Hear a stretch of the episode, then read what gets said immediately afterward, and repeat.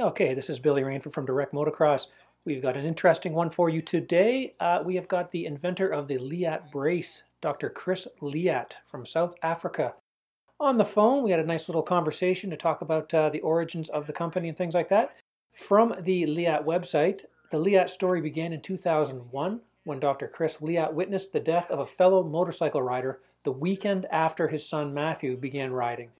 Doctor Leatt began research and development of a device almost immediately, driven by a passion to protect not only his son, but all riders from the effects of catastrophic neck injuries. His first patents were filed in two thousand three. The revolutionary Leatt brace was developed in Cape Town, South Africa, and tested by B M W engineers at their facility in Munich, Germany, with first production units sold in late two thousand six. Well, we have him on the phone to talk about the uh, company's history and where he sees the sport and safety heading in the future. Uh, but of course, we uh, start off with some lighter topics, uh, as usual. So here, sit back now and listen to our interview with Doctor Chris Leatt, all the way from South Africa. All right, hello. We've got, uh, this is Doctor Chris Leatt, all the way from South Africa, talking with us. Uh, am I calling you doctor? Am I calling you Chris? Doctor Leatt? What would you, what would you like us to call you? I know, and uh, doc, uh, doctor's uh, a bit formal, I think, so so Chris suits me just fine, thank you. Okay, that's great. Uh, I just want to say, for for starters, thank you very much for uh, taking the time to talk with us all the way here in Canada. Um, yeah, man, it's a, it's it's there are a lot of interesting people in our sport and in pro sports, but not everyone can say they invented something that is uh, such a drastic change and such a, an improvement like you have. I mean. Uh, For starters, thank you very much for doing that. I mean, we're going to get into the history of the Leatt brace, but uh, yeah, man, um, yeah, you must be pretty proud. Um, uh, yeah, proud and humbled, um, you know, by the testimonials and uh, and and the test results, be they uh, clinical or, or real life or, or lab. Um, but I think it's really the testimonials that um, you know really get. get your your arm your hair arm standing up on end, and or rather your arm hair standing up on end, and um and uh, you know, still feels real to this day. um uh, yeah, I think last week I had a significant testimonial that really sort of hit home, and um and I've been doing this for a while now, so it's been quite a journey. Now, I'm guessing, are you talking about Marvin Muscan? Correct. Right, yeah, that was uh That was pretty somebody good. That I know well, and uh, you know, I've met on, on numerous occasions, and and uh, yeah, and that was a significant uh, significant fall, um, and uh, thankfully he's okay. Yeah, exactly. No, it, uh, I mean, obviously he showed the what the brace did and where it was bent and where it was compromised, and I mean, it did exactly what it was supposed to do. It looks like, correct? Correct. Yeah, that's, that's amazing. So, hey, well, let me let me back it up here and talk a little bit about you away from the. Uh, Away from the Leatt type stuff. Well, it's your name. I guess we can't really get away from it. But um, how are things in South Africa these days? Where actually are you right now? So um, I I live in Stellenbosch, which is um, uh, a, a town just outside of Cape Town. It's about uh, an hour's travel by road from Cape Town Central. Okay. Um, and it's in a beautiful wine-growing region of South Africa uh, with lots of. Um, Lots of mountains and uh, mountain biking and just beautiful scenery. So very fortunate to live here. I guess while the world's going mad and people are in lockdown, um, this is a good place to be. Uh, the weather is absolutely fantastic. It's thirty-five degrees Celsius today, no wind, clear skies. Um, yeah, so picture perfect, really. Geez, thirty-five is picture perfect. That sounds a little warm. That's Africa hot. God. Hey, hey. So, what uh, what is the climate like there? I mean, obviously, on your southern hemisphere, so you guys are heading into your winter. At uh, thirty-five doesn't sound like winter, though. It doesn't. No. So, um, we we will be um, heading into autumn. Um, we have four distinct seasons in the year, um, and uh, here in Stellenbosch, we get to thirty-five, maybe forty degrees Celsius in summer. And in winter, it'll be on, on a cold day, you know, it'll be below ten. Um, and on a very odd occasion, they get to zero. Mm-hmm. So uh, we don't have winters like you do, uh, but then I guess you don't have summers like we do. No, we do. We get, uh, you know, we'll hit the odd thirty-five degree day, and we get a lot of humidity here. But of course, we're just coming out of our. We had we had literally a foot and a half of snow on the ground uh, two weeks ago here, so it's all gone now. Little hey, I think uh, most of us here in Canada, for sure, we have uh, two guys that we really got got to know, uh, Liam O'Farrell and Karim Fitzgerald. Now, are you familiar with those guys?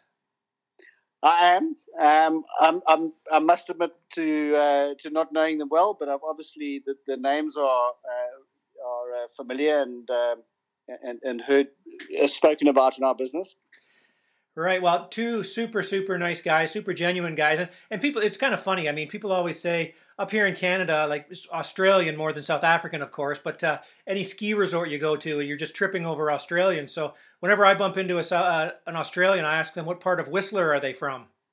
Well, I, I must say, um, there's a fair percentage of my my medical graduation class that uh, that's working in Canada. Okay. All right. So would you say uh, Liam and Karim are pretty fair examples of uh, South Africans? I mean, I, people always say, uh, you know, when you see someone here, oh, the Australia, Australians are so nice. South Africans are so nice. Well, yeah, you're only seeing ones that are on holidays. That's why they're so nice. You know, I, I, I um, when when I worked overseas, the one thing that uh, was spoken about, sort of South Africans' work ethic.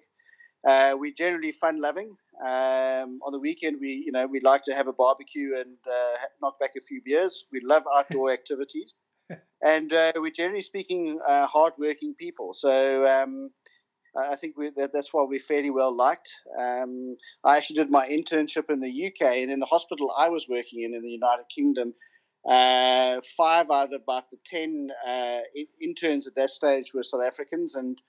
Uh, and I think the hospital next door had something like uh, eleven out of twelve were South Africans, just because of their work. So, so yes, I think probably good examples. That's great. Hey, what's what's uh, what's the bigger insult, being mistaken for an Australian or a New Zealander? Uh, can I can I, um, can I not answer that question on the grounds that I might get beaten up by the other one? Um, Uh, you know, I think um, there are an awful lot of South Africans in New Zealand, um, I think more so than Australia. Um, I don't think we can match the South Africans, the, the Australian party and drinking attitude quite. Mm-hmm. So I guess we're probably closer to New Zealanders than uh, Australians. Okay. I like asking a New Zealander, oh, what part of uh, what part of Tasmania are you from? You like stirring the pot, Billy.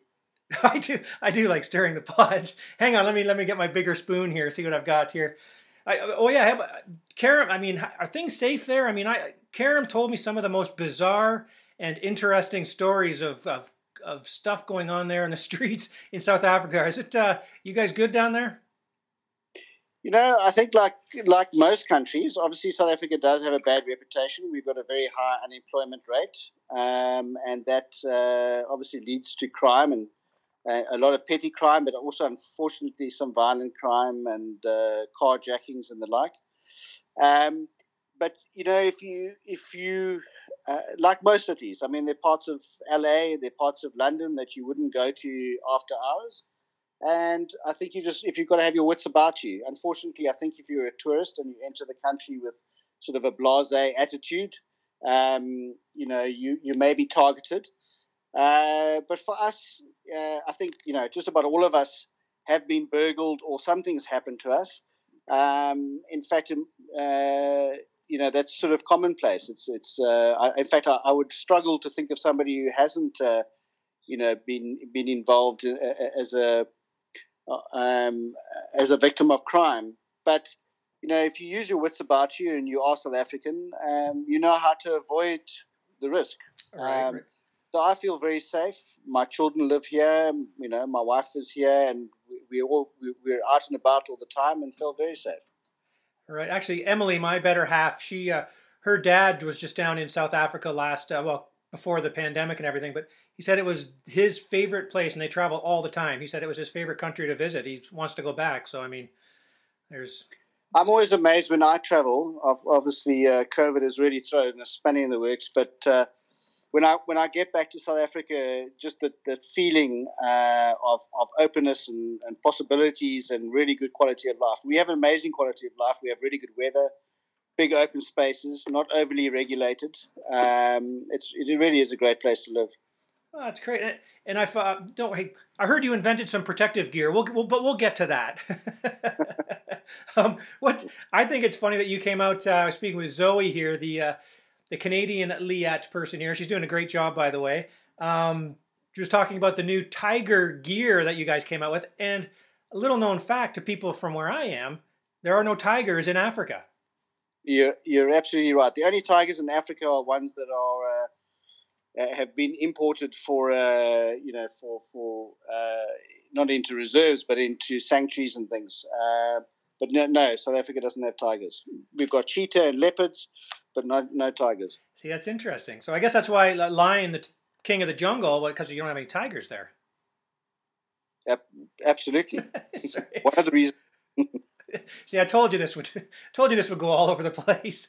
But um, I'm I'm wondering uh, when you were growing up as a kid, and what other sports did you? Are you a surfer? I mean, uh, I'm a surfer, and I always all I think about of South Africa are great white sharks, and that kind of freaks me out.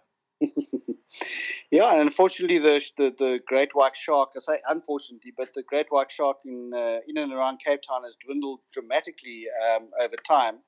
Uh, you know, they feed, feed on seals uh, mainly, and the seal population has uh, decreased, uh, and the orca population have increased, and they um, they target uh, great whites. Um, but no, I'm not a surfer. I'm, I've done numerous sports. Uh, I, I, I dive, I kite surf, um, but I don't surf uh, per se. Um, I'm mountain biking, and I spent. Uh, Well, most of my adolescence and early early adulthood uh, riding riding motorcycles. So um, right. I aviate, uh, I fly helicopters and airplanes. Mm. Um, yeah, a long list of stuff. Oh, okay, cool. Because here uh, here in North America, I would say, well, here's what we know about South Africa: bungee jumping, sharks, yeah. lions, sharks. Diamond mines. Uh, maybe the largest crater in the world happens to be there. And uh, yes. wine. We drink uh, a lot of uh, yeah. South African wine. I would have started with wine, but, uh, you know, each their own. And oh, another little known fact, did you know that the uh, first ever uh, pool vacuum was invented in South Africa in nineteen seventy-four? Absolutely, the creepy crawly. And there are, there are nice. a few good examples, like uh, Prestick or Tic Tac, uh, the creepy crawly. uh, Elon Musk is from South Africa. Uh, there, there was a neck brace invented here. There are quite a few in- inventions that are South African. Nice. So if you're just tuning in, we are talking with Doctor Chris Leatt, and there is a motocross connection here that we'll get to eventually. But uh, I just like to kind of have some fun here talking about that. Hey, I know there are also, I think there's like eleven languages there. Do you, what uh, what languages do you speak? Uh, English, Afrikaans, and basic Xhosa. So yes, eleven official languages. There are more. Um, okay. So can you imagine the government having to translate uh, documentation into eleven official languages? Yeah, that's pretty crazy. I mean, we have two here, and that's, uh, well, maybe three, I guess, but uh, that's that's tough enough, that's for sure. Hey, okay, one more one more silly question. Uh, soccer, sorry, football, cricket, or rugby? What's your what's your uh, what's your poison? Um, well, I played uh, both cricket and, and rugby in, in school. I, I like watching uh, national and international level uh, cricket and rugby. Um, I guess I choose the uh, choose uh, rugby for winter and cricket for summer. Really, okay, okay. Football's not really my cup of tea. Which oh, it isn't now. No, although I played football at school, but uh, it's um, not something that I actively watch. Yeah, I'm, I'm sort of the same way. I play just about every sport you can think of, and football, soccer is just not one that I enjoy. But even to play, I don't enjoy it. Okay, well, we've run out of time. I'm kidding. Uh, all right, well, let's let's move over. So we go over to the uh, the Leatt brace is where things started. I found it interesting. I mean, I've been watching those uh, those video series, and obviously, I mean, they've answered just about every question I could even think about asking. That's why I had to go on that little tangent there for sure. But uh, those videos, are we going to have some more? They're like little ten-minute videos there. On if you go on the Leatt YouTube page, you can kind of get all the history on things. But uh, do we have more coming? Absolutely. I think we're on uh, Season ten, Episode nine that we're filming currently. Oh, geez. No, I'm, I'm pulling your leg. Um, but, yes, um, no, there will be others coming. Okay, so I know let's let's let's get to the uh, get to the brace here. Obviously, you've had this answered this question like a million times, but I guess I, I kind of have to ask it. Um backing up, let's let's go back to, I mean, obviously if you've watched the video, you know the answer to this, but uh, maybe people haven't. But so the initial thing of why you got into this, the neck brace thing in the first place, I mean, it's a tragic but uh, interesting story. Um, it, it is, and, uh, you know, like um, a, a lot of products that don't, that their origin isn't um, isn't sort of uh, you know, a, a business case. It's a it's something that evolves over time out of need, um, and I think that's one of the reasons for its success. Uh, you know, I was my my young son, who was four at the time, uh, rode a little P B fifty for the first time two weeks before this tragic accident, uh, and he went herring around a, a farm, and huge smiles on his face. And uh, you know, having having grown up riding motorcycles myself, you know, it was a natural progression for him to also want to ride motorcycles. I mean, he'd see me uh, around, and we had a number of them in in and around the house.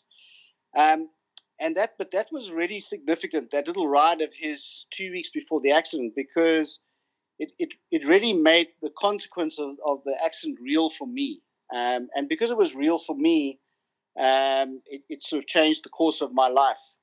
And I and I believe to this day it was because of my passion for motorcycles, uh, Matthew, my son's um, early interest in motorcycles, and my the fact that I was Uh, a, a neurosurgical resident at the time uh, of the tragedy, that it, it, it sort of took somebody with that life experience to put the pieces together.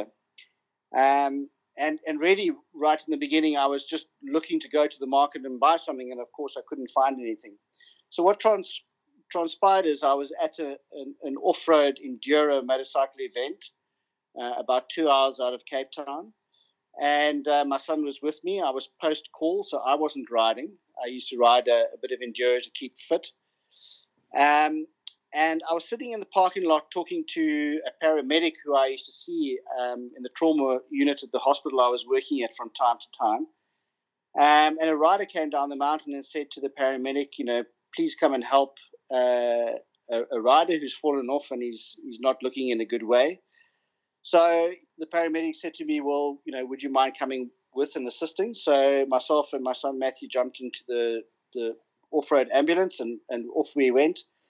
And then I found Alan Selby, who was lying on the top of a, of a hill, or the crest of a hill, and what appeared to be a relatively low-speed fall over the handlebars. Um, and unfortunately, he wasn't breathing and no detectable pulse. Mm. Uh, and we tried everything we could to resuscitate him. Uh, we had all the equipment with us, but unfortunately he didn't survive. Uh, and my thinking at that uh, time was that he had um, succumbed from a neck injury. Uh, later, uh, after we had unfortunately had to discuss this with his wife and his young children, um, I, I got some feedback from the autopsy, and in fact he had broken his uh, neck in two places. And I just said to myself, that's it. Uh, I, uh, I'm going to think seriously about my riding, but there's no ways I'm allowing my son to ride and put him in harm's way uh, like that. I'm going to find a solution. And, of course, I couldn't find a solution, and that's what led to the development of the of the neck brace. Okay. And that's, man, yeah, that's, uh, I mean, it's amazing that you take one thing from, yeah, and able to turn it into what you have, like to actually find a solution as opposed to, as opposed to leaving the sport, which is nice that you didn't, that wasn't your choice. It's nice that you actually did something to advance the sport. I also found it interesting that you, you wouldn't have even been in, uh, maybe, anyway, maybe it, from what I saw in the video, that you weren't even heading into medicine. It just happened to be that was your stay in your, in the military service your, that you have to do that kind of thing. So is that, what would you be doing if you weren't doing uh, medicine? Absolutely. I, I must admit, when I left school, I had absolutely no idea what I what I wanted to, to do with my life. Um, I guess if I hadn't, uh, I mean, as you mentioned, we, we had to do two years of national service. Um, and it was during my national service that after doing infantry basics, uh, we, we uh, I, you know, you, you, you called up to um, a certain uh, division, and th- that's where the, you're placed, and it's difficult to change that. So I, I, I just randomly was called up to the medics. So we did an infantry basics, and then we did an operational medics um, training course afterwards. And essentially we worked as paramedics um, with uh, the front line of, of uh, of the infantry battalions, or uh, in my case, I was seconded to the Navy, so I was on the ships. Hmm. Um, and uh, as a medic uh, in the Navy, I was very fortunate to meet um, like-minded national servicemen doctors, so young doctors who had finished medicine and were also having to do their national service. Um, and it was a really great bunch of guys. I spent a lot of time in theatre with them, and I just decided that this is what I wanted to do with my life. And and uh, so so studied medicine as a result of my national service, which is uh, also um, an unusual, I think, outcome from, from having to go to the army for two years. Yeah. Um, I guess if I hadn't done medicine, I probably would have done something in the engineering uh, field. Oh, okay, okay. Well, that, that makes sense. Now, what, I'm also curious, too, like, I mean, obviously you show the first uh, iterations there, the first ideas you had for the brace and everything. Uh, what? How long did it take, like, from this idea and the concept to getting to where you could put it on the market and stuff? And I'm also curious, who the heck was putting on these uh, original ideas? So it took about four years, which is, for a new product, actually quite a short period of time. Uh, to go from uh, from the concept to, to actually being able to ride with, or, or uh, you know, a, a sort of, I'll, I'll use it. I'll use the term lightly, a um, a, um, a brace that could be marketed and sold, and, and that you you know it was in a condition to be purchased. Um, because, and I'm I'm sounding a bit obtuse here, because uh, there were so many different iterations along the way, and so many people who were really interested in the product that they just wanted to buy it. Uh, and use it, uh, even if it wasn't quite quite uh, quite ready for for consumption. Um, so it it was a an, an interesting uh, journey, and um, the the theory for the brace really started as an academic one rather than a than a practical example. So I, I looked at the research uh, and the epidemiology of neck injuries, particularly in uh, two-wheel sports, and understood what the major injury vectors were and how people were breaking their necks. Uh, and so the concept really is of an alternative load path uh, technology where you can take energy that would have gone down the neck and, and place it somewhere else. Uh, and you don't necessarily need to place all the energy uh, somewhere else. You just need to reduce uh, the amount of force traveling through your neck so that you don't reach the threshold for what, for, for an injury. So to give you an example, uh, it may take uh, four thousand eight hundred newtons of um, axial loading, so four hundred eighty kilograms, for example, uh, loading on your neck to cause a fracture. Uh, but um, if you have the neck brace in place um, and you can remove twenty percent of that force, which is um, often what we see in, in, in different accident scenarios, um, the likelihood of getting to that four thousand eight hundred Newton threshold uh, is diminished considerably. And so the severity and the and the number of injuries is, is thereby reduced. So I often think of a, a neck brace as a self-aligning head restraint for a car. So you know, with cars now, they have adaptive seat belts, they have a headrest that aligns to your head, uh, and an airbag that deploys. So as the airbag deploys, uh, you don't get um, the head excursion backwards over the seat because you've got a, a headrest in position. And that headrest is always there. Um, and so that was really the theory, is to put something around your neck that was didn't need to be deployed. It was there when it was required. And it created an alternative load path to load the neck. So really what I needed to do is mirror the underside of a helmet so the load could be transferred from the helmet to the neck brace, and do it in such a way that it would stay in place and uh, it would be comfortable enough to wear. Um, the first neck brace was modeled on my father, and that was really foam, plastic, and, and uh, insulation tape. The second one I modeled on my wife, um, using Bondo, or you know, uh, putty that you use for uh, for body filling of cars, um, to try and create uh, a shape. Um, obviously, now these days we have mannequins, and now we even have uh, you know three D models in, in in the in the computer, where it allows us to fit devices um, much easier. But in back in that uh, in that uh, period of the development's history, it was really about um, you know using your hands and building a prototype.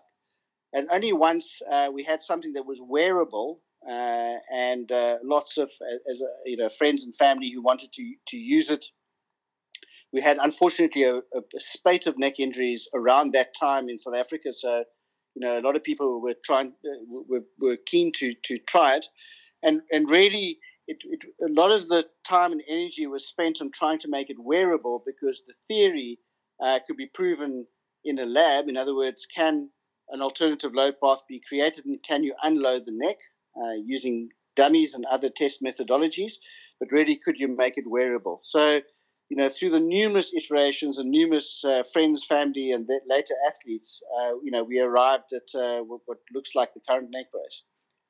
Nice. And it's interesting because I guess obviously, I mean, there's just the only way you're going to be able to do it. You do lab testing and everything like that, and then you put it on someone. Because uh, I, I have a Leatt uh, neck brace that I wore last year, and of course I'll wear it again this spring here as we get going. But uh, the only thing I can do as a tester is tell you whether or not it bothers me when I wear it, right? Just as long as I know when it's on me that it in this, you know, in the tests, it does what it's supposed to do. All I can really do is say, because I'm not going to go put my head into a rock or a tree. So all I can do is exactly. say, yeah, I didn't even notice it when I was wearing it. You know what I mean? Correct. So, uh, you know, so the, the, the average rider or test rider or athlete will, will comment, as you've, as you've uh, mentioned, is, can I ride with it? Is it comfortable for me to ride in? And, uh, you know, does it obscure Uh, my vision or the way I ride, or does it change, in fa- change the way I'm riding? But for the rest, the testing ha- has to be done elsewhere. Um, you know, just like uh, all the original testing was done um, with with uh, airbags or seat belts. Uh, you can't strap a, a real live person into a sled, although some people have uh, done that um, in their own labs uh, and, and measure the output. You really need to have something instrumented. And uh, what you're going to try and achieve is uh, both consistency in the results, so that you are comparing apples with apples. So where you test a non-braced versus braced version, that you are getting reliable data, um, and you're going to ensure that the the output is is realistic. So, you know, we we started using Hybrid three crash test dummies, but they have limitations. They were originally designed for automobile impact testing. Um, and they have a, a neck which is in some instances quite biofidelic, but in other instances isn't. And uh, we've we've ended up using something called a motorcycle anthropomorphic uh, neck in our dummy. There are only a few in the world, but it, it's more biofidelic and allows us to pre-position the head in different uh, positions prior to impact. Um, but testing has really evolved since that time again, although when we launch a new brace, we always test it against the results we had with the first brace. Um, and I think that's a, a really important thing to do. Um, the, you know, the new advancements uh, really are uh, around mathematical uh, modeling. Uh, and that's really encouraging, because if you can import um, a C A D design of the brace into uh, into the model and use the model to test and once again validate it with or without a neck brace, Um, you can make small incremental changes to the neck brace and really understand what impact it's going to have on the head uh, and the and the and the neck. Um, so we've worked with numerous academic institutions around the world. Um, for example, Strasbourg University with a, what we call a dynamic finite element analysis model.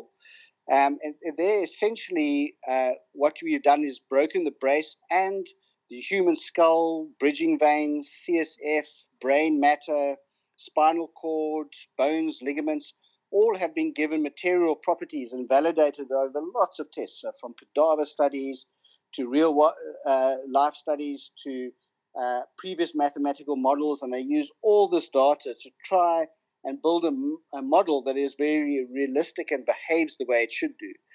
And in this kind of model, uh, essentially they they They break both the brace and the body parts into small blocks, for example, one millimeter by one meter blocks, and then join them together again. And in that joint or the boundary conditions of those two blocks, uh, give it its, its uh, material. So it allows you to uh, ascertain the stress and the strain on the brain uh, and really gives you fascinating results. Um, and it's uh, it's the basis of, of ongoing research, is to be able to look at not only what happens to the, the neck um, in a neck loading uh, impact, but also what happens to the brain. So, I mean, I can talk for hours about, you know, how we've gone about testing the brace. Suffice to say that if you're going to put a, a neck brace on your child, um, you'd better be very sure uh, of what you are, uh, of, of, of what you're saying and what you're testing. Um, and of course, uh, neck brace, uh, since since uh, I developed the neck brace, um, there hasn't really been any standards against which you can test. Um, so all the standards that we've developed over time, you know, in conjunction with B M W and K T M and B M W's lab and other labs and uh, academic institutions, um, has allowed us to, to develop a standard, an in-house standard that we're comfortable with, um, and hence the reason for publishing our white papers. Uh, but because there's no international standard, um, you've got to be very sure uh, to ask yourself the right questions, particularly when you know that product can end up in your child. Right, right, for sure, for sure. Okay, well, yeah, that's that's interesting. Like, yeah, okay, well, because yeah, in the real world, uh, as as as riders and things like that, we want to know that the the testing has been done, but that we don't feel like we're wearing a big bulky thing on our head necks, and that's uh, and that's what uh, what geez, that's what I've noticed anyway. But um, now it, now back back in the, the beginning, maybe just kind of the. Would you call these kind of maybe the two biggest things that happened for you, like the, the David Bailey uh, testimonial, and when he came out and said that people need to be wearing these things, and then that Great Lakes study just uh, more recently kind of thing? What to, what that must? How could you keep up with? I mean, I saw in the video too, and I, I mean we've heard it before, but when David Bailey made that, uh, what did you guys do to catch up with that sudden demand? Uh, no, I mean that's a, that's a really simple answer. We didn't sleep for nine months. um, So, of course, we didn't know that David was going to uh, to make that uh, video. Uh, I'd heard his name, but I, I didn't I didn't know him personally. Had absolutely no communication with him. Um, and and, and uh, after my wife Jackie um, said, you know, I think there's something wrong with PayPal, um, we began to uh, to understand that something uh, had changed, um, and and and learned uh, you know, a short while later that it was David's Uh, plea to, to the riding community to put on the brace and and um, save themselves from um, from injuries like his. Although he's a he's a paraplegic from a from a mid thoracic injury, um, obviously the thesis for the brace is try and prevent it as high up as possible. Um, and um, yeah, I mean David's a great guy. I've spoken to him uh, numerous times over the years. Um, you know, I didn't want to be. I didn't want to be seen as somebody who ha- had got an advocate like David and, and uh, made him uh, talk about the brace uh, when he wasn't a believer. So because it came from him and came from his heart, I think, you know, it, it really uh, made an impact on people. Right. Yeah, for sure. Hey, speaking of David uh, and, and, and his break, the thoracic kind of thing, what's, I mean, just to kind of talk a little bit about this, I, are you...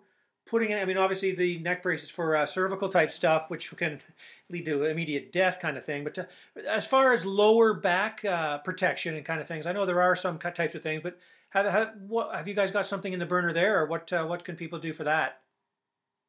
So, you know, it's a, the spine is incredibly complex. Well, you know, most uh, body regions um, are, are hugely complex. And in biomechanics, you've got to be very careful if you change one dynamic that you're not changing another.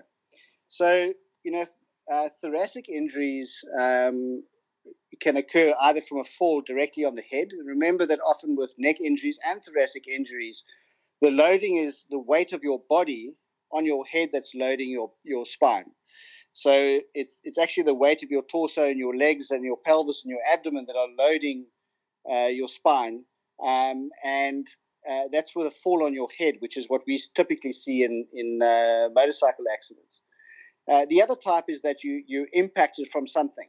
Um, so, you know, if a motorcycle hits you on your back, or if you're unfortunate to land uh, on an obstacle where there's a bending moment or a torque on your spine, um, that's another big uh, category for, for back injury. So the fact that, uh, that there are back protectors that are now offering uh, um, a demonstrable level of protection, and I and I use that word because uh, I, I'm not sure if you've noticed, but what we've tried to do is to popularize the the European standards um, in North America, because We believe it's um, some of the standards are, are well thought out um, and uh, measure um, uh, the right sort of accident dynamics and in injury thresholds uh, and look at what a product would do to reduce uh, the severity of those type of traumas. Um, so we try to popularize, uh, you know, C E being used in um, In, in a lot of our uh, protectors, and I think it's starting to be adopted in American people understanding what C E level levels mean. Uh, but in the instance of a back protector, you know, if, if in terms of direct uh, impact to the back, uh, a good quality C E approved back protector is certainly going to make a difference if you're impacted from the back. Um, if you land on your coccyx, uh, so in other words, uh, you land Uh, on your backside after falling, uh, then you'll have loading in the opposite direction up your spine, and there's very little that can be done to mitigate that. Mm. Um, together with uh, reducing neck loads by putting a neck brace on somebody and, and removing, for example, twenty percent of the force, um, you are reducing thoracic spine forces at the same time, because the transmission of force from C seven to T one is less with a neck brace on than without a neck brace, um, and therefore less force is going down the spine. So indirectly, the neck brace is pr- protecting your thoracic spine. However, unfortunately, one of the biggest causes of mid-thoracic and C, uh, you know, that C three, C four is the most common neck injury region, but T seven is the most common, uh, single most common vertebral level in a in a spinal injury, a thoracic spinal injury. And that commonly occurs with a fall in your head before your neck even moves. Oh.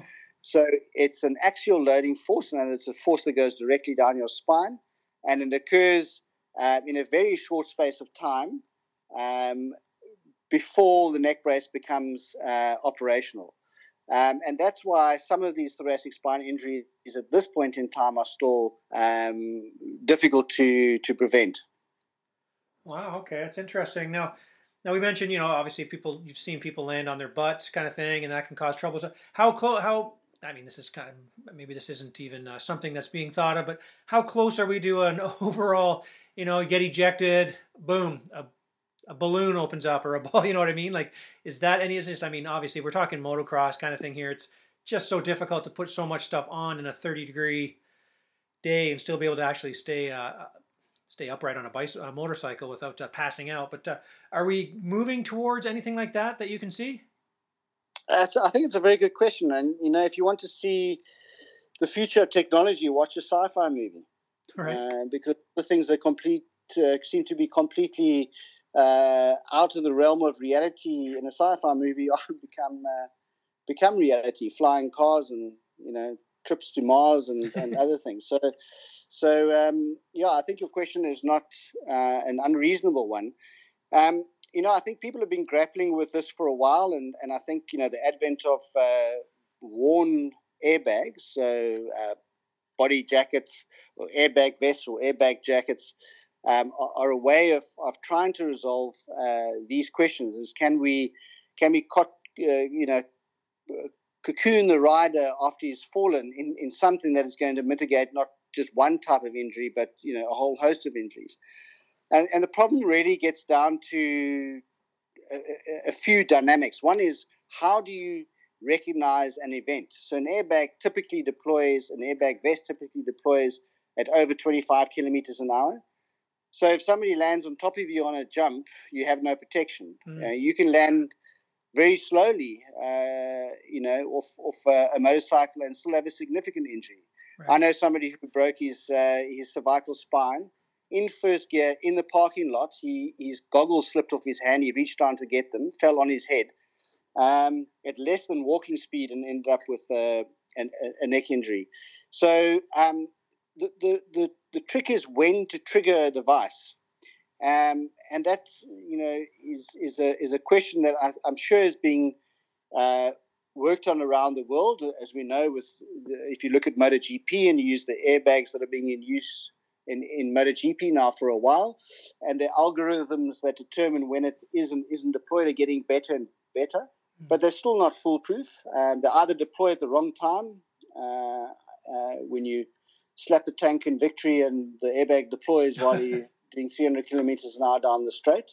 Or um, once it's deployed, can it be redeployed? So typically in, in uh, Superbike or MotoGP racing, the, the, the, you only require one deployment. But the Dakar this year insisted on air vests. And uh, one of our sponsored riders had to take his neck brace off. I actually wrote a letter to A S O and to the F I M saying, I think this is a mistake.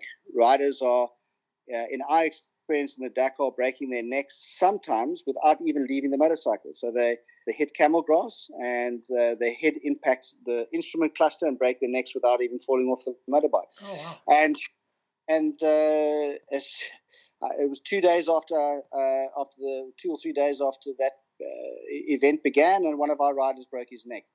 Uh, because he, he had to take the neck brace uh, off. Now, oh, no. you know, this, this is one of the problems with new technology, and, uh, you know, you can you can say the same about the neck braces. How are you sure it's going to work?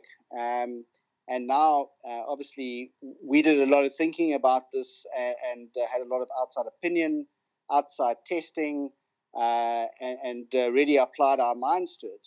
Um, but I think people are now looking for different solutions. Um, and, and an airbag is a really compelling one because it, you know, it deploys and then you have a whole lot of protection. Um, but does it deploy at the right time? What happens if it doesn't? What happens if it deploys at the wrong time? Once it has deployed, um, and if you're doing the Dakar, uh, you know, one of these long stages, uh, and your, your airbag vest deploys once or twice because you fall off five times during the event, you know, then you may have protection the first two times and then no protection thereafter. So I think it's it's um, it's a work in progress. Um, I think there are a lot of challenges with uh, being able to cocoon somebody. Um, but I think there is also work being done in the background uh, on this type of subject. And, and uh, you know, hopefully there are better products and, and uh, innovation continues because that's what... Uh, What, what our sport needs. I mean, you know, motorcycles innovate, they go faster, protection needs to innovate as well. Right, right, for sure, for sure. Now, I'm also curious too, I mean, it's there's obviously uh, legalities involved and uh, in where would you see, I mean, obviously you have to wear a helmet, you have to have boots. Where would you like to see mandatory safety gear? I mean, I know M X G P has made some changes recently in the past couple of years of what they're making, you know, enforcing for riders to be wearing, but where would you like to see it go in the future? I mean, how, how much can you force a rider to wear? I think that's a very good question, and I think that's one that is not often well answered by uh, the homologating authority. So, you know, in medicine, we, we have something called an outcomes-based approach, where we look at the past and what happens and make a judgment call based on that. Um, I think the collection of data is, is uh, probably the most important uh first step to ensure that with correct data, we can draw correct uh, conclusions. So as you've mentioned, uh, you know, M X G P now requires wrist protection, uh, chest guard in terms of wrist protection. I mean, a four fifty throwing stones up at uh, the rider behind them can be uh, a significant event. Um, and so there is some progress. But if you consider that you have to wear gloves, goggles, helmets, boots, uh, and now a wrist guard, Um, and you look at the, the study you mentioned earlier, the E M S Action Sports Study, uh, and you look at the, uh, the the results in terms of the neck brace uh, for for neck protection, for clavicle injury protection, uh, and I'm busy doing uh, work on brain injury uh, uh, protection using the device. And there's some very compelling results to say that your brain's better off with a neck brace on than no neck brace. Um, These sort of things, I, I would hope that the homologation agencies we start looking at uh, and actually, um, you know, look at uh, legislating and homologating safety products based on uh, the efficacy and the type of injuries that we're seeing. Um, and I think, unfortunately, we're still quite far away with the data collection, or the data is often not published. Um, I think authorities are often a little bit concerned about publishing data on injuries, Uh, as it may lead to, uh, you know, uh, lawsuits, or it may lead to uh, perception that motorcycling is even more dangerous than we think it is. Um, so I think there's a huge amount of work to do in that regard. Unfortunately, I'm probably the one person who can't do it. although I'd love to to change that, is because um, you know I'm I'm considered biased. Uh, you know, I have safety apparel, and although we do research and we write white papers on our significant uh, new apparel uh, and have it peer reviewed or uh, vetted by um, outside academics, um, you know, I'm I'm biased. So what I'd really like to see is is more data, more studies, and a more outcomes-based approach to uh, to protection. Right. Okay. That's that's interesting. Now, another another question too is I saw in the um, in the in the uh, episode two there it mentioned that the studies have shown that uh, one study shows that forty-five percent fewer collarbones are broken when wearing a neck brace, and I feel like the collarbone issue is a reason that a lot of riders are avoiding the neck brace. Like, have you done questionnaires like on why people have decided not to wear them? Like, is that one of the factors, or is it what? Do, what do you think on that? Yeah, so so it's a topical issue, um, and and we, we always thought. I mean, we have a, a, a dummy that we routinely test on in the in the lab here in Cape Town, and it's got instrumented uh, collarbones and instrumented ribs, um, and so we can see uh, the results. Um, it's a topical issue, and I think unfortunately, you know, once somebody has said something bad about uh, your product, or gone out on a forum and said, well, you know, neck braces break collarbones, it almost becomes uh, it almost becomes reality thereafter. I mean, people really do believe it. Uh, and then people say, well, you know, it, the neck brace saved my neck. I broke my collarbone. You know, I, I, I guess it's a small price to pay for having saved my neck. Uh, neck braces don't break collarbones. They save collarbones. And there's, there's uh, you know, hard empirical evidence now to prove that they save neck uh, collarbone injuries by wearing a neck brace. Um, uh, there, but unfortunately, there are people who are still ill-informed who go onto forums. I try not to go into forums because I, my blood pressure goes up with uninformed uh, comments, um, and make a comment and people just get all riled up about it. So um, I, I really think that one, you know, if, if, if you're going to make a comment, one should should really understand uh, the facts behind it. So as we know, you can break your collarbone in three ways. You can fall on an outstretched arm, and essentially the collarbone is the tripod in the shoulder that stabilizes the shoulder joint. And it's it's uh, it's in fact a really good thing that the collarbone breaks, because if uh, you had to fracture your humerus or your humeral head, your actual shoulder, shoulder joint, the recovery would be much longer. Uh, and the morbidity uh, after the fact would be way higher. So your quality of life would be less uh, if you broke your shoulder rather than uh, than your your, or your collarbone. The second way you broke your collarbone is fall directly on your shoulder, and the third way is when your helmet rim strikes your collarbone and causes a fracture. Now, typically, the first two will cause a collarbone fracture in the upward direction, and a helmet rim strike will cause a fracture in the downwards direction. Not always, but that's quite common. So if you have a neck brace in place over your clavicle, and ours is a collarbone relief area, when the helmet rim strikes the collarbone, well, it can't get to the collarbone. It strikes the neck brace. Uh, the, the, the collarbone is shielded, um, and you don't, in fact, have a collarbone injury. Um, and we always knew that there would be a reduction in collarbone injuries with the neck brace. We were quite surprised by just the quantum, that, in fact, we thought the first two types were, were more common, um, and the third type was less common. And in fact, if you you know, it's it's a very high percentage. Um, but there's a good uh, reason for it, um, and, and that and that is that the, the helmet rim strikes are being shielded uh, by the brace uh, and uh, and not not impact the collarbone. So um, a really interesting study, and uh, unfortunately, even. even though that's been published and we've been speaking about it for a while, uh, you know, if people are convinced, uh, sometimes they can't be unconvinced. Right. It's that uh, episode two really, really does the whole three breaks uh, that you just went over there in pretty good detail. So it's, it was pretty eye-opening for me to see kind of the difference in, in the types of uh, collarbone breaks. And it's one, I mean, this is motocross, for goodness sake. I mean, collarbone breaks have been the number one injury since since the start of the sport. So, I mean, someone falls on a collarbone, like you say, on their side, on their shoulder. I mean, that breaks your collarbone, and they're wearing a neck brace, and they're thinking that's what co- it's. Well, it's not. It's quite clearly, quite clearly stated in that in the, what you just said there too. So I just find that uh, that interesting. That's that that would be. I mean, I, I, I've broken before I invented the neck brace. I broke two collarbones. And uh, and I mean, I, I think just about any anybody who's uh, who's ridden um, uh, at, at a fairly high level and, and uh, uh, you know, and, and been involved in the sport for a while, there's a very good chance you're breaking your collarbone because, as you say, it's one of the most commonly fractured bones in your body.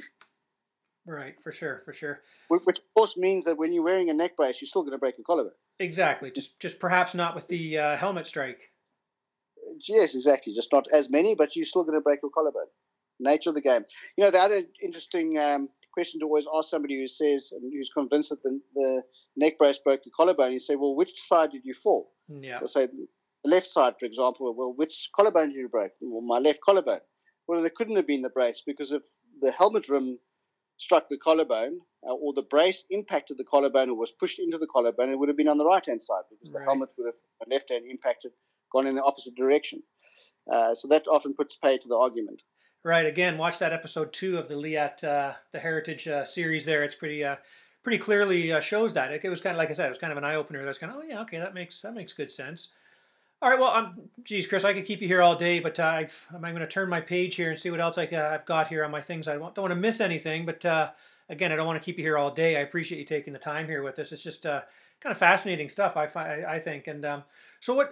Um, I always like the story about, um, you know, Oakley, for example. They started out with motocross grips, but people couldn't see the Oakley symbol, so they started goggle company so people could read Oakley.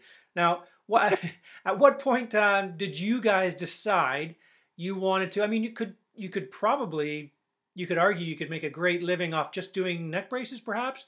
But at what point, you know, you, now you're into gear. You kind of uh, now you're covering the entire. You run the whole gamut here. What point and how big a decision was that to uh, actually expand? Well, I think it was a natural progression. Um, when I when I uh, developed the neck brace, um, I simultaneously looked at a lot of other products or body areas or injury types, and I had a list of things that I wanted to accomplish, like anti-rotation in the brain, like um, our, our uh, knee braces without hinges on the inside so that you can grip the the Uh, the motorcycle, uh, like boots where there's energy escape initially. Uh, I mean, when we developed the, uh, our boot, we just chopped out the middle of the boot, uh, put it on a, a, a landmine test device, which really accelerated the lower limb upwards, um, and looked at all the other manufacturers' boots and ours, which we chopped out the business end of the boot. You know, everybody believed the boot should be stiff, and all of a sudden the forces were lower. The forces were low, the tibia, the fibula, the tibial plateau, the knee forces were low.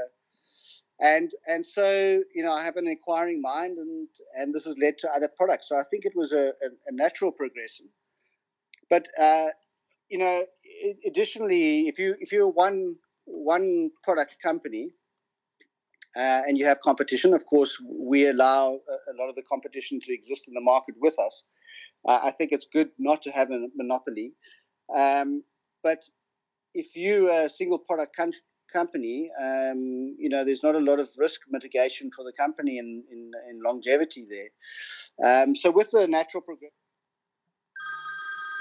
oh no, to do um, was uh, you know moving into into other non-innovative products, but where we could just we thought we could make a good offering and and, and get the name out there, and I think. What is what has transpired for us in, in the last six months really is uh, is a big shift. It's uh, slightly over six months. We've we are now officially a head-to-toe company in both uh, mountain bike and uh, off-road motorcycling. Um, and uh, what we've discovered recently, um, I'm very proud of my team and very proud of our designers. Is that we, we're actually a cool brand now, whereas before we were very tech-focused and a very serious brand and trying to prevent injuries, but we've become a cool brand and people are actually trying to find our products because they want to wear them, not because they feel they need to wear them. So it's um, the company has really gone through a metamorphosis um, and it's an exciting time to be at Leatt. Yeah, for sure. I know when I wore the stuff last year at a local track here at Gopher Dunes, as I was sitting and waiting to go onto the track, I had numerous people come up and asking me about it and where, where can you get it and all that kind of stuff. So it's pretty cool. And you mentioned the uh, the knee braces. That cutout on the inside, man, what a what a great idea that is. Those are the knee braces I got from uh, from Leatt and Zoe out there, and uh, boy, that's you really can grip the bike. That's uh, what a that's a pretty cool advancement. And quite interesting enough, having um, a virtual pivot point in, in the same place that the knee. A knee is not just a hinge joint, it's a complex joint. It rotates as it hinges.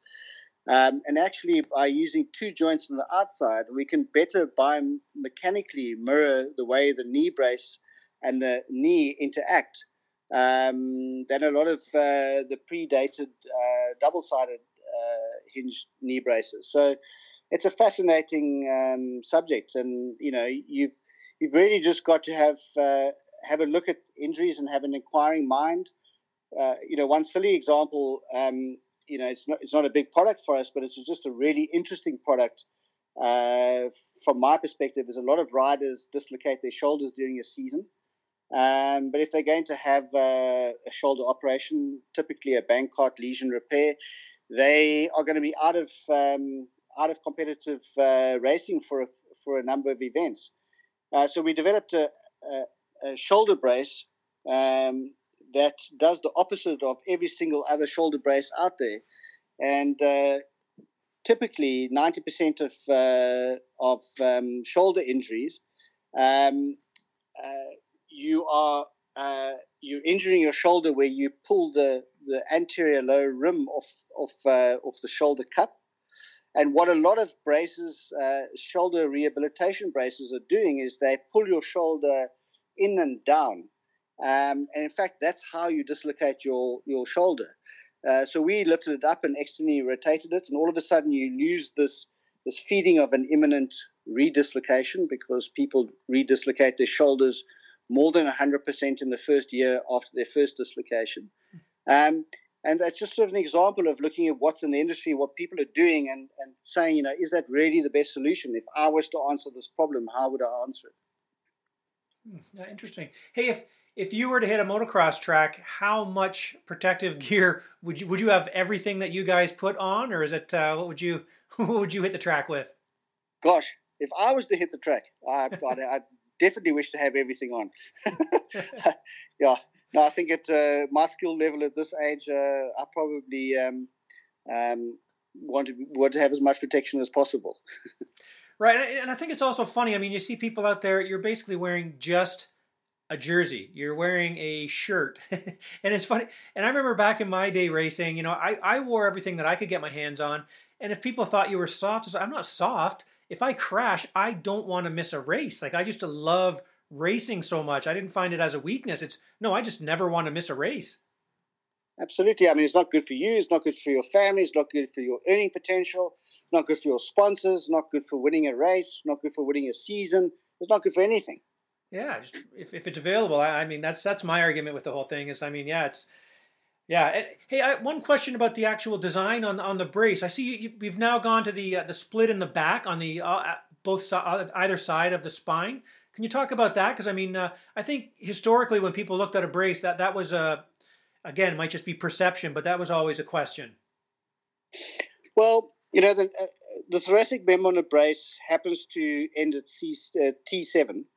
Which is also the most commonly um, injured region of the spine. And the spine is typically injured when you land on your head. And if you take a curved stick and you squash it on both ends, it'll snap in the middle. And that's essentially crudely how you break your, your back.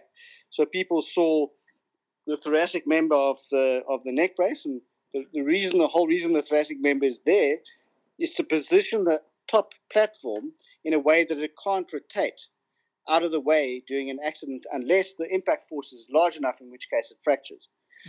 So the fact that uh, people have this perception that the thoracic member is uh, on first glance understandable, but when you understand how neck injuries uh, and back injuries occur, you'll understand that the, the thoracic member is not something that induces injuries.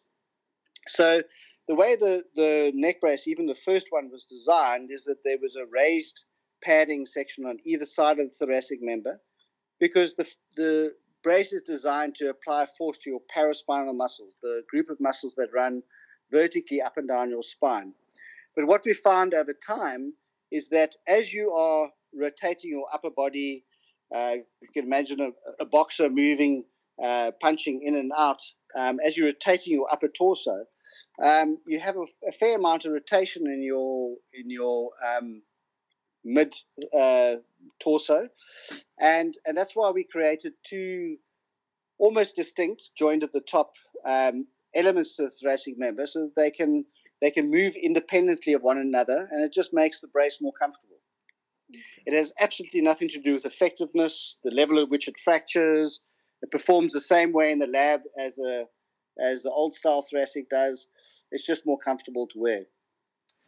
Okay, interesting. Yeah, that's just uh, something I thought of there as we were as we were talking. But uh, all right, hey, we we are closing in on an hour here, and again, I don't want to take up all, any any more of your day there. Um, but uh, what one kind of maybe a final question. Um, What uh, what do you have kind of in the in the hopper right now? What are you guys working on? What's kind of what's kind of getting you excited these days for uh, something coming up? You know, we have a big team here at Leatt, and and uh, a lot of specialists in, in specialist fields. So whether it's you know clothing or footwear or uh, you know apparel, uh, neck protection, um, I'm lucky enough to be able to concentrate on blue sky innovation still. Um, and so we, we're always asking the question, what could we do differently? Uh, there's a problem, how can we, we solve it? So excitingly, I think uh, you'll see natural progression in Leatt in terms of its innovation, but you'll also see some blue sky thinking. And uh, it, it does take a while to get blue sky thinking into a, into a real product, but it's really exciting. And uh, there's uh, lots of reasons to get out of bed in the morning. And as I mentioned uh, earlier, I'm doing um, I'm currently doing a PhD on brain injuries. Um, specific to our sport, and um, and that's also uh, you know very stimulating. So um, it's just an interesting company to work at and an interesting place to be.